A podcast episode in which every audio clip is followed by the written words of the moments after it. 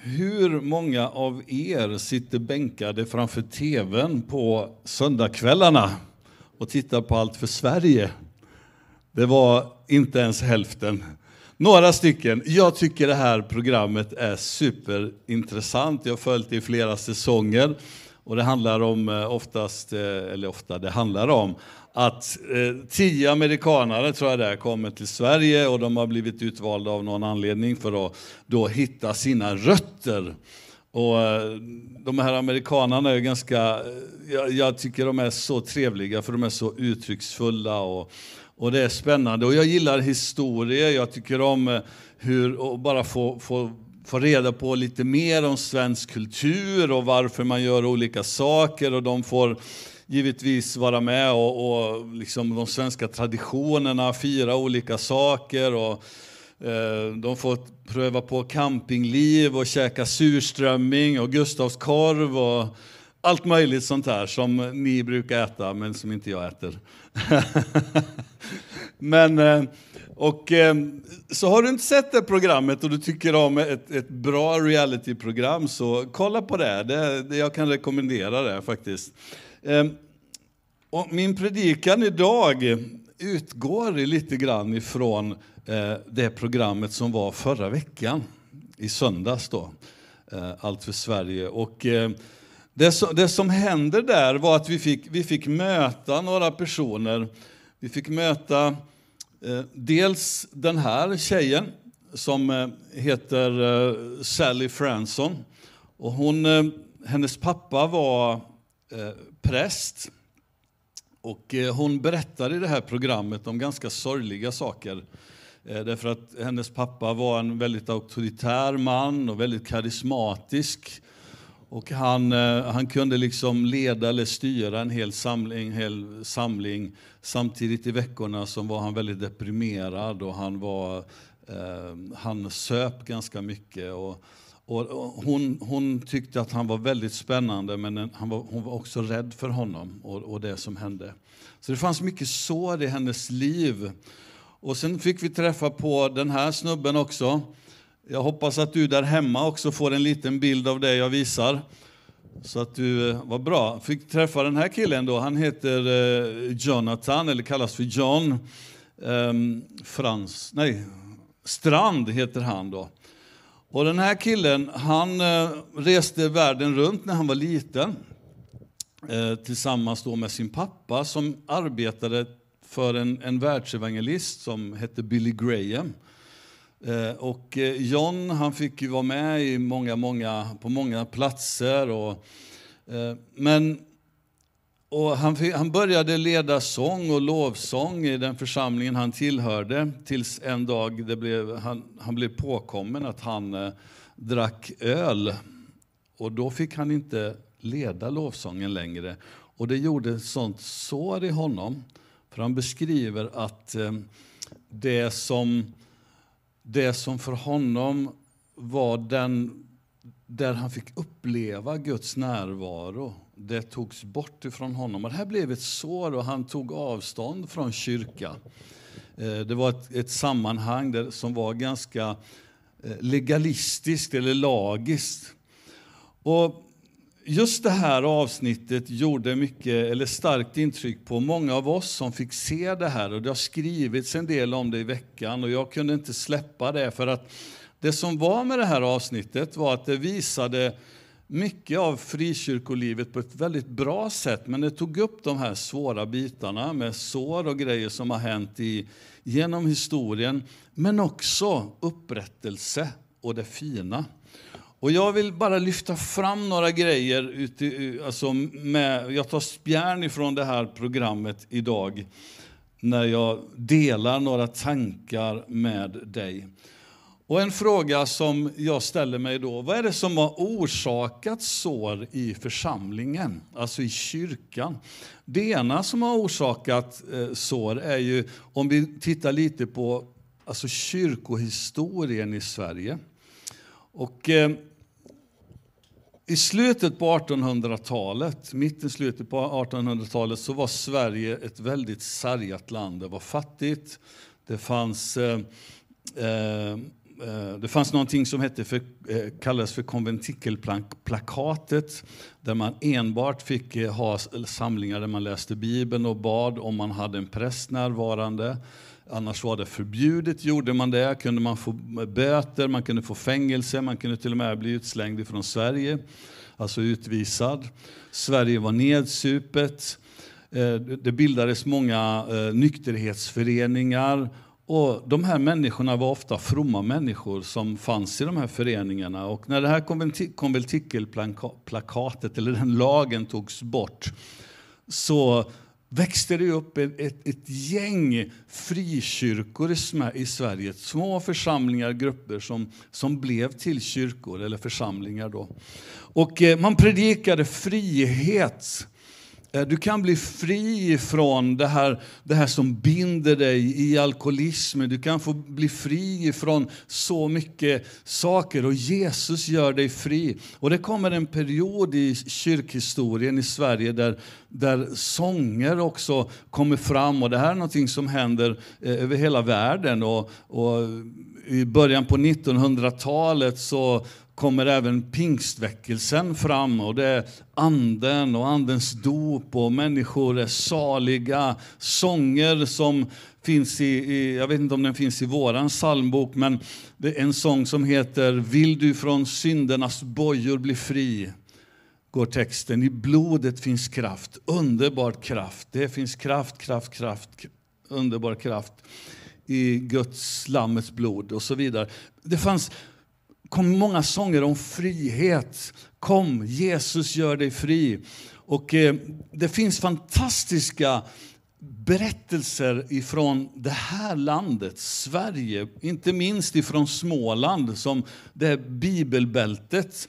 När jag var pastor i Stockaryd, i Sävsjö kommun, så eh, träffade jag en av våra äldre medlemmar och han berättar för mig så här, han säger så här, Ruben, jag blev frälst 1943. Jag kommer ihåg det årtalet. Då säger han, man kunde komma, tåget åkte förbi samhället Stockaryd och Sävsjö och när tåget stannade där så fick människor en sån, alltså Guds ande bara kom över dem. De fick en sån fräls, vad heter det, syndanöd heter det ju.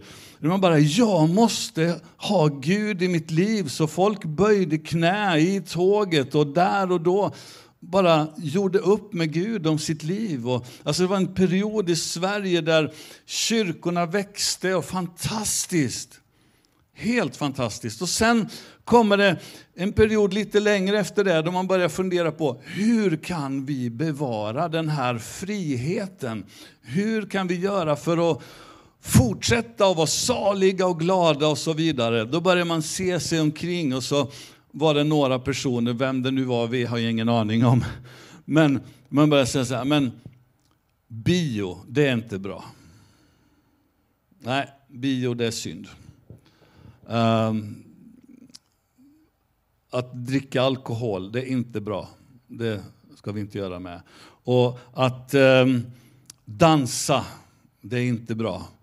Det här är bara några exempel. Och så kom en så kallad, i folkmun, syndakatalog. Där de här och de här och de här, de här sakerna får inte du göra, för det är inte bra. Och jag kommer tillbaka till det här alldeles strax.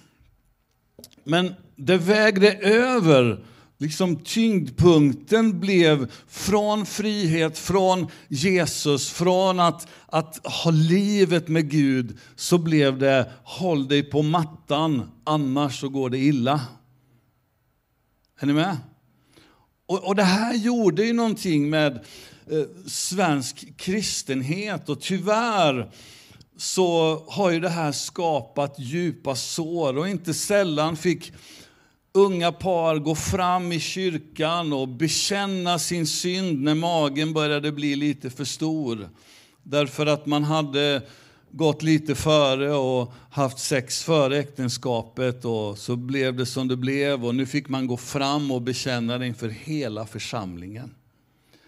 Och, och, och det här är ju saker som har skapat sår och har gjort många saker. Och en del var ju andra grejer som lyftes upp eh, under den här tiden. Saker som jag har sett själv och varit med om, inte minst när jag var liten och bodde i Brasilien. Mina föräldrar var missionärer och missionär, de första missionärerna som åkte ut tog med sig mycket av även de här reglerna.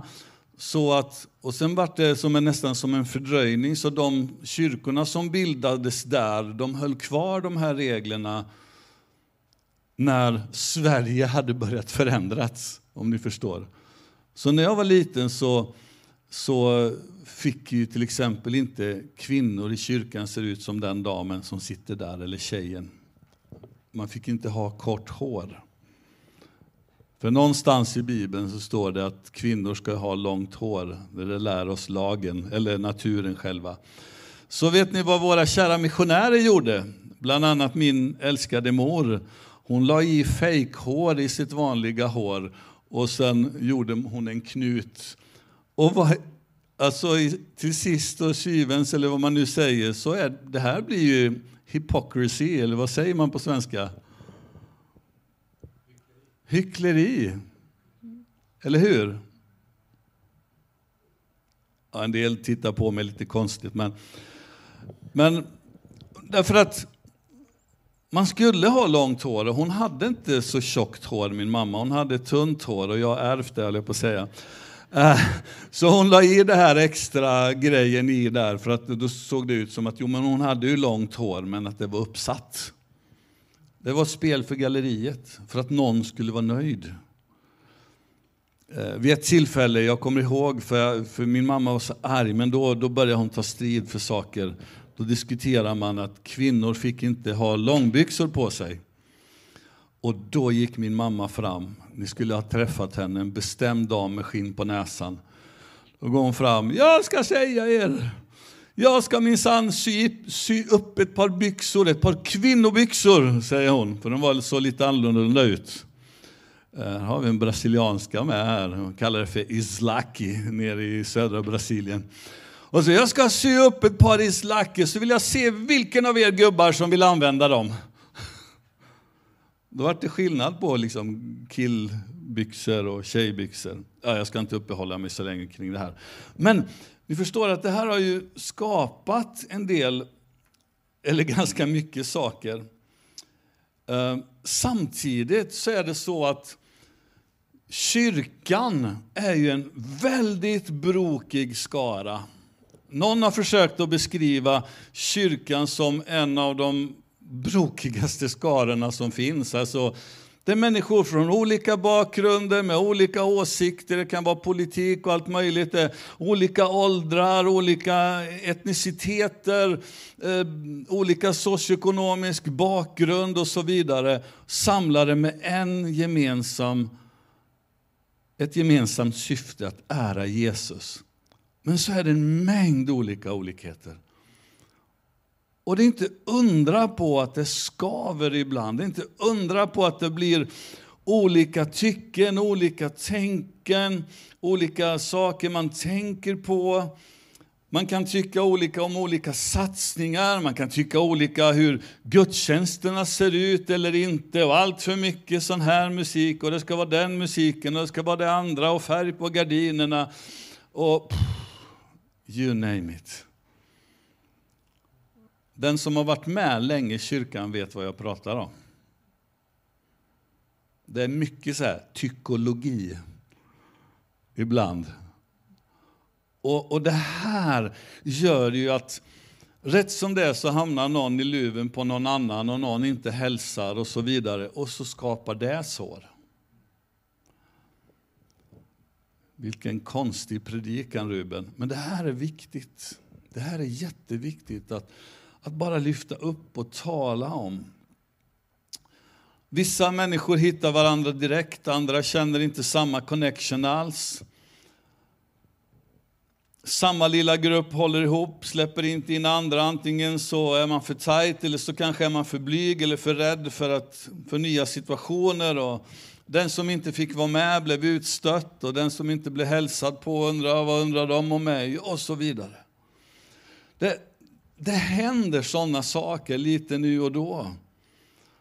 Och någon kanske tycker att Nej, men, kyrkan har inte gjort någonting för mig. Och ändå så är det en mängd olika personer i kyrkan som har gjort en massa saker och varit där och hälsat på när den var sjuk eller hjälpt till och så vidare. Ja, men pastorn har inte kommit. Då har inte kyrkan gjort det. Och det är liksom, ni förstår vart jag är på väg någonstans. Men det viktigaste är ju inte att fastna i det, utan det viktigaste är att ställa oss frågan, vad, vad kan vi göra för någonting åt det här? Vad, vad, hur, hur handskas vi med det och vad är lösningen på allt det här? Det ena skulle jag påstå är, när det gäller historien, man kan både tala om teologi, men man kan också tala om policy eller tillvägagångssätt i olika lägen. Vissa teologiska frågor är inte så svartvita som en del kanske skulle önska. Frågan om um, alkohol till exempel. Bara för att ta ett exempel. Ett, ett sånt exempel som blir en vattendelare i, i, i, i många sammanhang. Bibeln är inte, säger inte så här, du i skolan icke dricka öl, till exempel. Bibeln säger inte så. Och när man läser om vin och så vidare så uppmanar till och med Paulus Timoteus att ta ett glas vin för magen, det är bra om dagen. Samtidigt så säger Bibeln då i Ordspråksboken, jag, jag, skulle kunna, det intressanta är att jag skulle kunna ta bibelställen och hitta en mängd stöd för att det är okej okay att dricka. Och så kan jag göra, ha en annan predikan där jag kan hålla en hel predikan om att det inte är okej. Okay. I ordspråk, oh, kan inte prata, Ordspråksboken så ger, eh, finns det ett ord till kungen där, han säger, där mamman säger så här till honom. Ja du min son, nu parafraserar jag, min son. Eh, du är kung, rör inte starka drycker för, för det, då kommer inte du kunna regera på ett bra sätt. Låt den som är bedrövad dränka sig med det, liksom. men du är, inte, du är inte där. Håll huvudet klart. Och då, då, tänker man så här, hur gör man, vad säger Bibeln om det här? Och så kan det bli olika åsikter. Och sen den ena, jag måste absolut få köpa. Och den andra säger, nej det får du absolut inte, för där, där, där, så blir det bråk. Vad kan man göra då? Då kan man komma fram till en, ett förhållningssätt gemensamt. Vad kyrkan, vad, vad vi säger så här, vi förstår att Bibeln har olika ås, eh, eller säger så här om det här, det är lite olika saker. Men vi bestämmer att vi tillsammans här, vi gör så här. Och så bestämmer man en inriktning gemensamt. Är ni med? En del skruvar på sig och tycker att den här frågan är jobbig. Men det här är livet, för vad händer annars? Om, om, vi, om vi... Det blir ju det här samma med knuten i håret, ni vet. Jag kommer ihåg för ett antal år sedan, det var nere i Småland, så går jag in på lokala affären och så möter jag en kär broder som har köpt någonting. Vad det nu var. Men det var några burkar och han körde bakom hyllorna och han försökte göra allt för att gömma sig ifrån mig. Men när jag träffade honom så säger jag bara, ja men hej broder, vad det nu var för någonting, vad han hette. Liksom. Jag, jag låtsas som att jag inte såg det där överhuvudtaget, för jag, ja, jag lämnade. Men sen finns det ju faktiskt saker i i, som är viktiga för oss. Därför att vi kan bli bundna i så många grejer. De här, de här sakerna som man lyfte upp och som blev en syndakatalog, det var från början sunda grejer.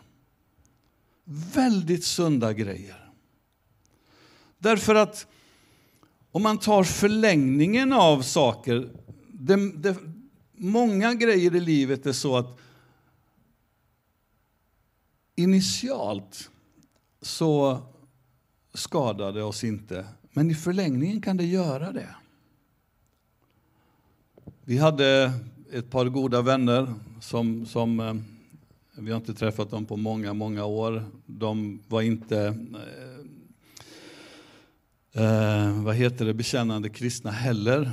Men de hade en deal, det här paret, om att de skulle ha, ge varandra frihet. Så varannan helg, tror jag det var, så ja, ena helgen var hon tjejen ute och dansade och andra helgen var han ute och dansade. Grejen var ju att där de var så ledde det till att man hittade någon annan och så bröts, eller så brast den relationen. Tack och lov så hittade de tillbaka till varandra. Och eh, sen ändrade de sig och sa nej men så kan inte vi tänka, så kan inte vi leva. Vi behöver vara rädda om vår relation. Jag behöver inte säga mer än så. Ni kan ju själva dra slutsatser av på vilket sätt eh, vad som kan hända och inte hända. Men vissa saker kan leda oss in i, i bundenhet. Och då behöver vi faktiskt gå till Jesus. Därför att han vill sätta oss fria från band och det som binder oss. I Johannes kapitel 8 så säger Jesus så här. Jesus sa till de judar som hade satt tro till honom, om ni förblir i mitt ord är ni verkligen mina lärjungar. Och ni ska förstå sanningen. Och vad står det sen då? Jo, och sanningen ska göra er fria.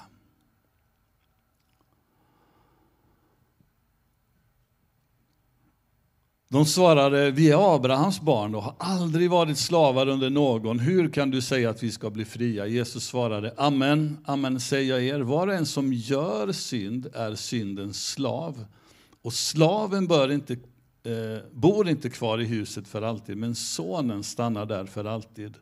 Om nu sonen gör er fria, så blir ni verkligen fria. Alltså det finns grejer i våra liv som församling och som, alltså som Guds barn som inte är bra, nyttiga för oss. Och gör vi det, det som inte är gudbehagligt därför att det skadar oss, så det bästa vi kan göra är att resa oss upp igen, få förlåtelse, alltså få upprättelse, bli upprättade av Gud själv och ändra vår inriktning. Därför att fortsätter vi att, att i ett leverne som Bibeln då skulle kalla för synd, och jag raddar inte upp en syndakatalog här, utan saker som faktiskt alltså skadar din och min relation med Gud. Och där är den helige Ande suverän på att, att tala in i våra liv. Och jag tror att är vi modiga nog att ställa oss frågan så, så förstår vi det i våra hjärtan. Och Jesus vill inget annat än frihet för våra liv och att vi faktiskt får vända om. Strax före den här händelsen, där Jesus säger så här, så har han mött den här Kvinnan som blev ertappad i äktenskapsbrott, eller synderskan står det, och man ville stena henne. Och eh, Jesus han böjer sig ner, ritar lite i sanden och så säger han eh, den som har, eller är utan synd må kasta första stenen. En efter en släpper sina stenar, de går iväg och till sist då frågar han henne, kvinna, var är de? Har ingen dömt dig? Hon svarade, nej herre, ingen. Då sa Jesus, inte heller jag dömer dig. Alltså Jesus upprättar den här kvinnan. Men ibland så stannar vi där. Jesus säger en grej till. Han säger, gå och synda inte mer. Därför att det stod innan här, som Jesus förklarade efter den här händelsen egentligen, att den som gör synd är syndens slav. Är ni med? Och Jesus vill ju sätta dig och mig fria. Och därför så, så skulle jag säga att om, om inte, jag tar en grej till här, rövaren på korset. En av brottslingarna, jag läser här, en av brottslingarna som var upphängda där skymfade honom och sa, är du inte Messias? Hjälp då dig själv och oss. Men den andre tillrättavisade honom och sa, fruktar inte heller du Gud, du som är under samma dom. Vår dom är rättvis. Vi får vad vi har förtjänat, men han har inte gjort något ont. Och han sa, Jesus, tänk på mig när du kommer till ditt rike. Och Jesus svarade, amen säger jag dig, idag ska du vara med mig i paradiset. Ofta så citeras just det här sammanhanget och då tar man med bara den här biten att ja, men rövaren han, han sa Jesus tänk på mig och Jesus svarade ja idag ska du vara med mig i paradiset. Men faktum är att rövaren också erkände och bekände att vår dom är rättvis. Jag har gjort fel, jag förtjänar att hänga på det där korset. Men han, Jesus, gör inte det. Och så frågar han just detta, Jesus, tänk på mig.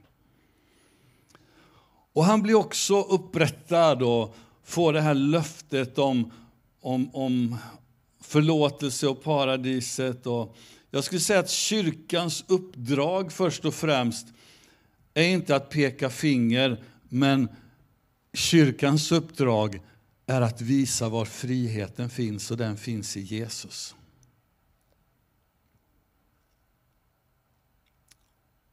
Sanningen gör oss fria. Har du burit någon gång på, på en lögn? Eller en hemlighet som du inte ville avslöja därför att du skulle skämmas för det? Har du gjort det någon gång? Jag har gjort det.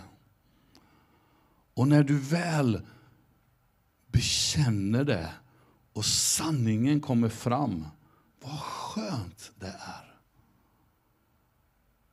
Så otroligt skönt att få bli av med den bördan, så otroligt skönt att få lätta sitt hjärta.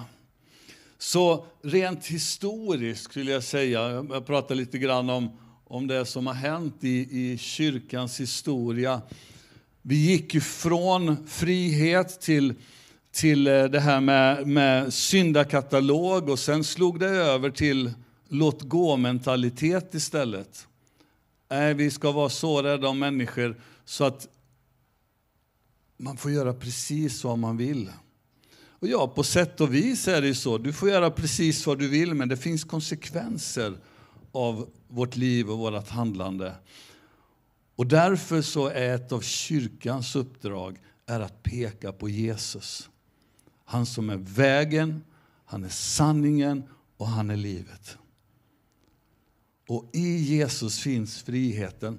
Och när det gäller den brokiga skaran så har Jesus lämnat oss väldigt tydliga instruktioner.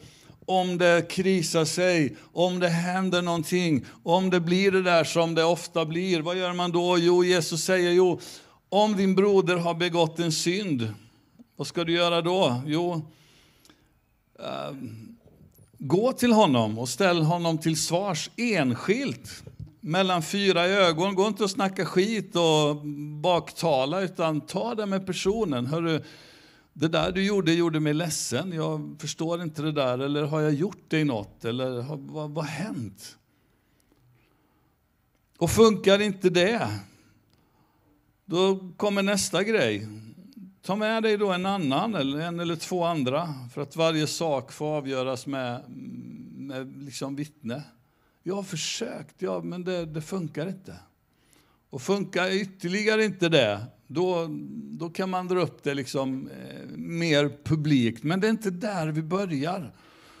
Och Bibeln är angelägen om att du och jag ska leva i försoning och förlåtelse därför att det har frihet med sig.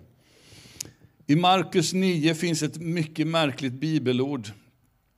Och där Eh, där Jesus säger så här, ty var och en ska saltas med eld. Salt är bra.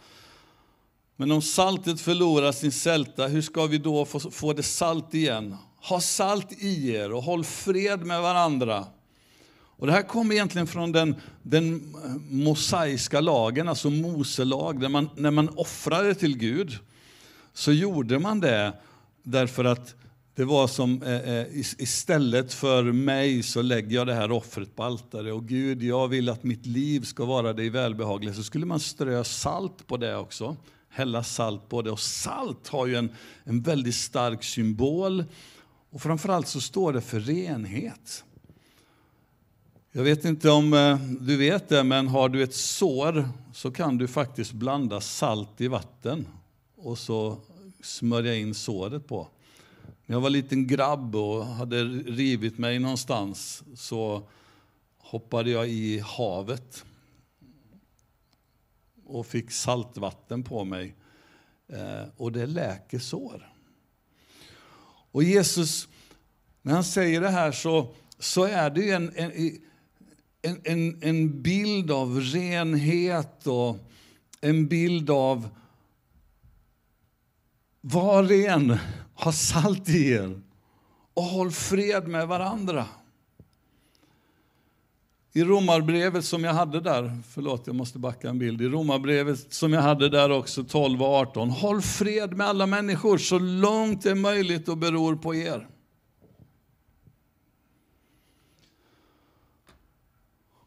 Åter till våra amerikanare, jag ska landa här. Det här är den här killen John som blev sårad av, av kyrkan. Och ibland så kan sår göra att du och jag drar oss undan. Och det är ju det sämsta vi kan göra. Det absolut sämsta.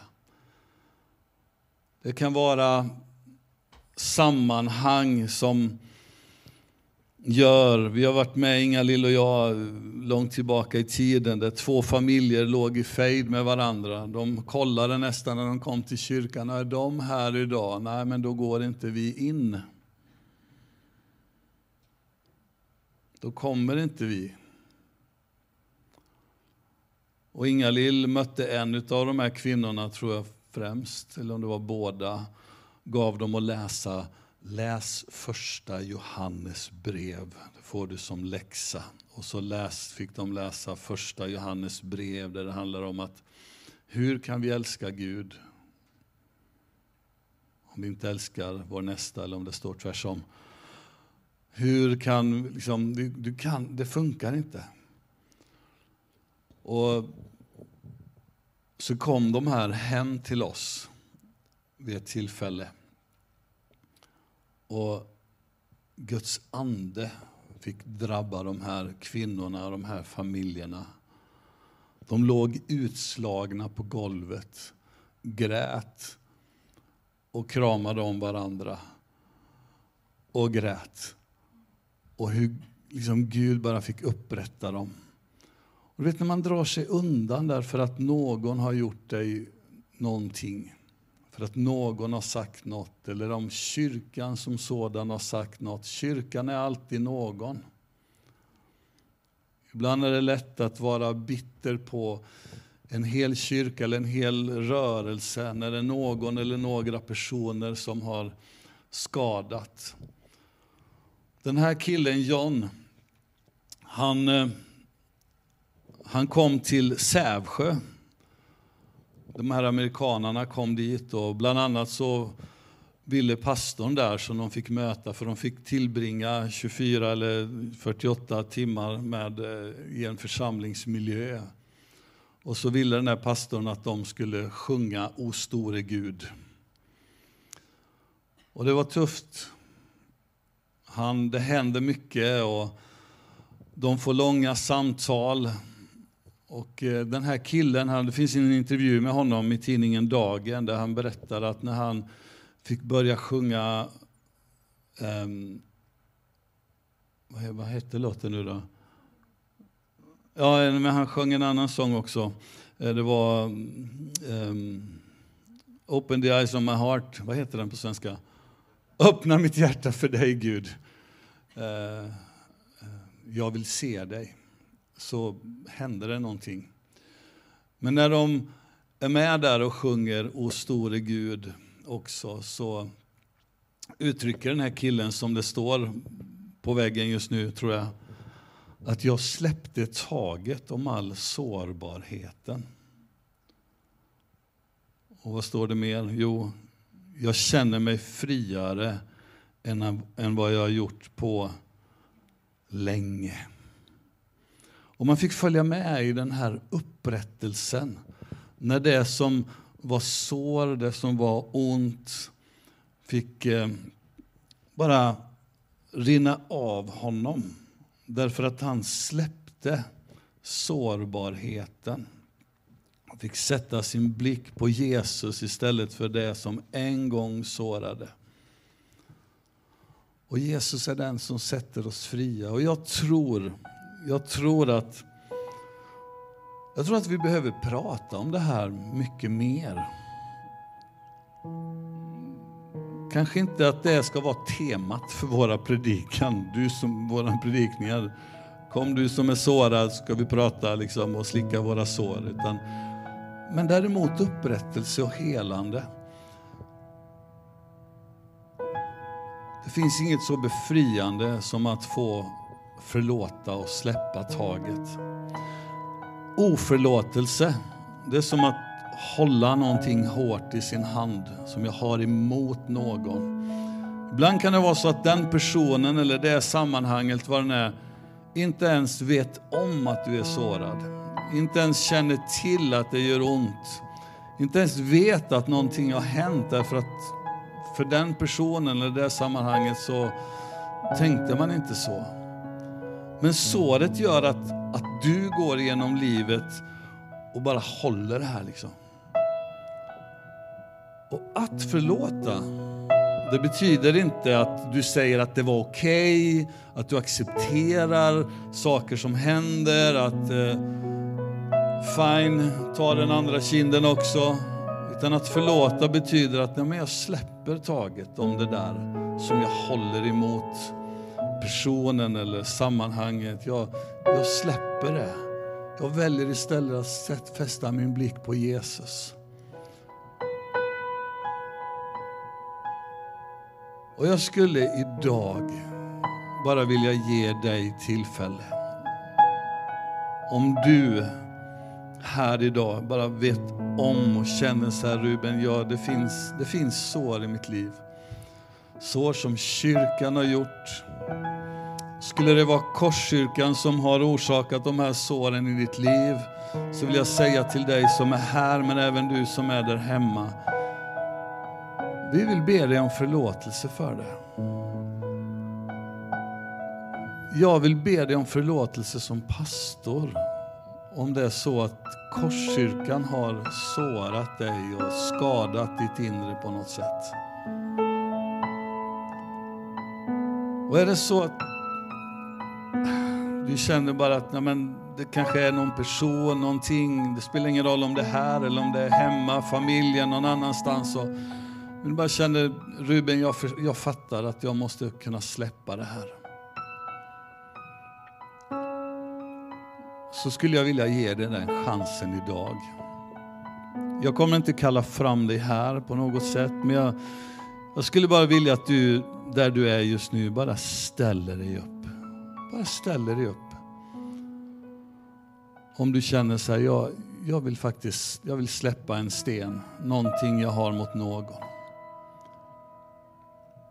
Någonting som gör ont. Det kommer upp lite nu och då. Det finns där, det har hindrat mig i olika sammanhang och i olika tillfällen. Du bara släppa det. Så får du göra det nu.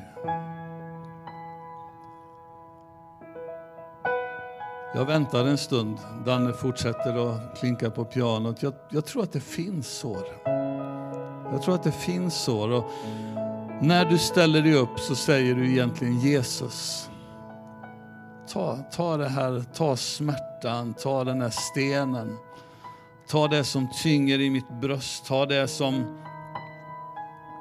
gör allt det här. Och gör mig fri, jag vill inte vara bunden längre.